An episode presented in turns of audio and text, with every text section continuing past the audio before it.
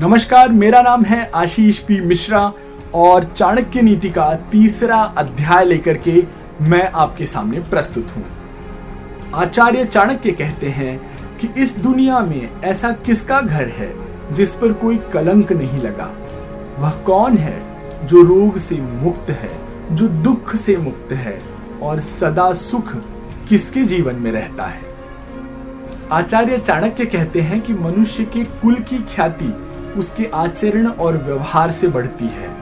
मनुष्य के देश की ख्याति उसके बोल चाल से बढ़ती है। प्रेम, मान और सम्मान से बढ़ता है और मनुष्य का शरीर, उसका गठन, उसके भोजन से बढ़ता है। आचार्य चाणक्य कहते हैं कि लड़की का ब्याह अच्छे परिवार में, अच्छे खानदान में करना चाहिए। पुत्र को अच्छी शिक्षा देनी चाहिए। शत्रु को आपत्ति और कष्टों में डालना चाहिए, एवं मित्रों को धर्म कर्म में लगना चाहिए। आचार्य चाणक्य कहते हैं कि एक दुर्जन और एक सर्प में यह अंतर है कि सांप तभी डसेगा जब उसकी जान खतरे में हो, लेकिन एक बुरा व्यक्ति, एक दुर्जन पग पग पर हानि पहुँचाने की कोशिश करता रहेगा। आचार्य चाणक्य कहते हैं कि राजा लोग अपने आसपास अच्छे कुल के लोगों को इसलिए रखते हैं क्योंकि ऐसे लोग ना आरंभ में, न बीच में और ना ही अंत में छोड़कर चले जाते हैं।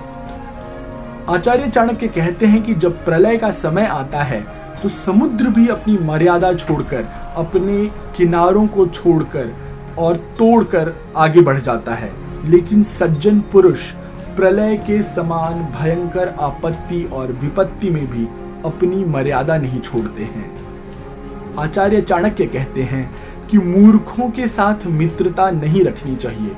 उन्हें त्याग देना, उन्हें छोड़ देना ही उचित है, क्योंकि प्रत्यक्ष रूप से वे दो पैरों वाले पशु के समान हैं, जो अपने धारदार और तीखे वचनों से वैसे ही हृदय को छलनी करते हैं जैसे अदृश्य कांटा शरीर में घुसकर शरीर को छलनी कर दे। आचार्य चाणक्य कहते हैं कि रूप और यौवन से संपन्न तथा कुलीन परिवार में जन्म लेने पर भी विद्याहीन पुरुष पलाश के उस पुष्प की तरह, उस फूल की तरह है, जो सुंदर तो है, लेकिन उसमें कोई सुगंध नहीं है। आचार्य चाणक्य कहते हैं कि कोयल की सुंदरता उसके गायन में है। एक स्त्री की सुंदरता उसके अपने परिवार के प्रति समर्पण में है। एक बदसूरत आदमी की सुंदरता उसके ज्ञान में है तथा एक तपस्वी की सुंदरता उसकी क्षमाशीलता में है। आचार्य चाणक्य कहते हैं कि अगर कुल की रक्षा करने के लिए एक व्यक्ति का, एक सदस्य का बलिदान करना पड़े तो करें। गाँव की रक्षा के लिए अगर एक कुल का बलिदान करना हो तो करिए। देश की रक्षा करने के लिए अगर एक गाँव बलिदान करना पड़े तो कर देना चाहिए।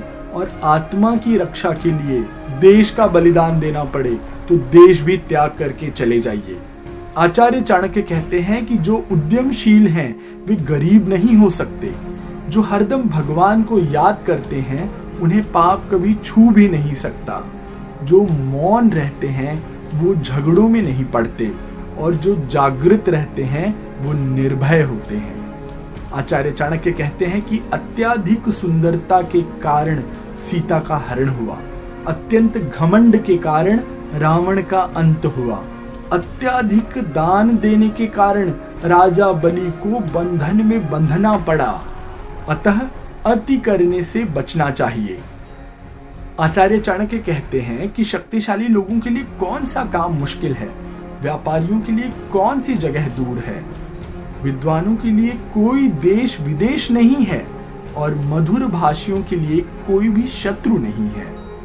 आचार्य चाणक्य कहते हैं कि जिस तरह एक पुष्प या एक सुगंधित वृक्ष से पूरा वन महक उठता है, उसी तरह एक गुणवान पुत्र से पूरे कुल का नाम बढ़ जाता है।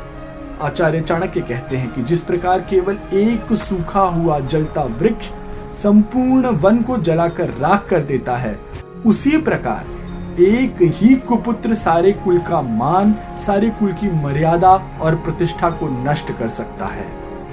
आचार्य चाणक्य कहते हैं कि विद्वान एवं सदाचारी एक ही पुत्र के कारण संपूर्ण परिवार वैसे ही खुशहाल रहता है, जैसे चंद्रमा के निकलने पर पूरी रात्रि।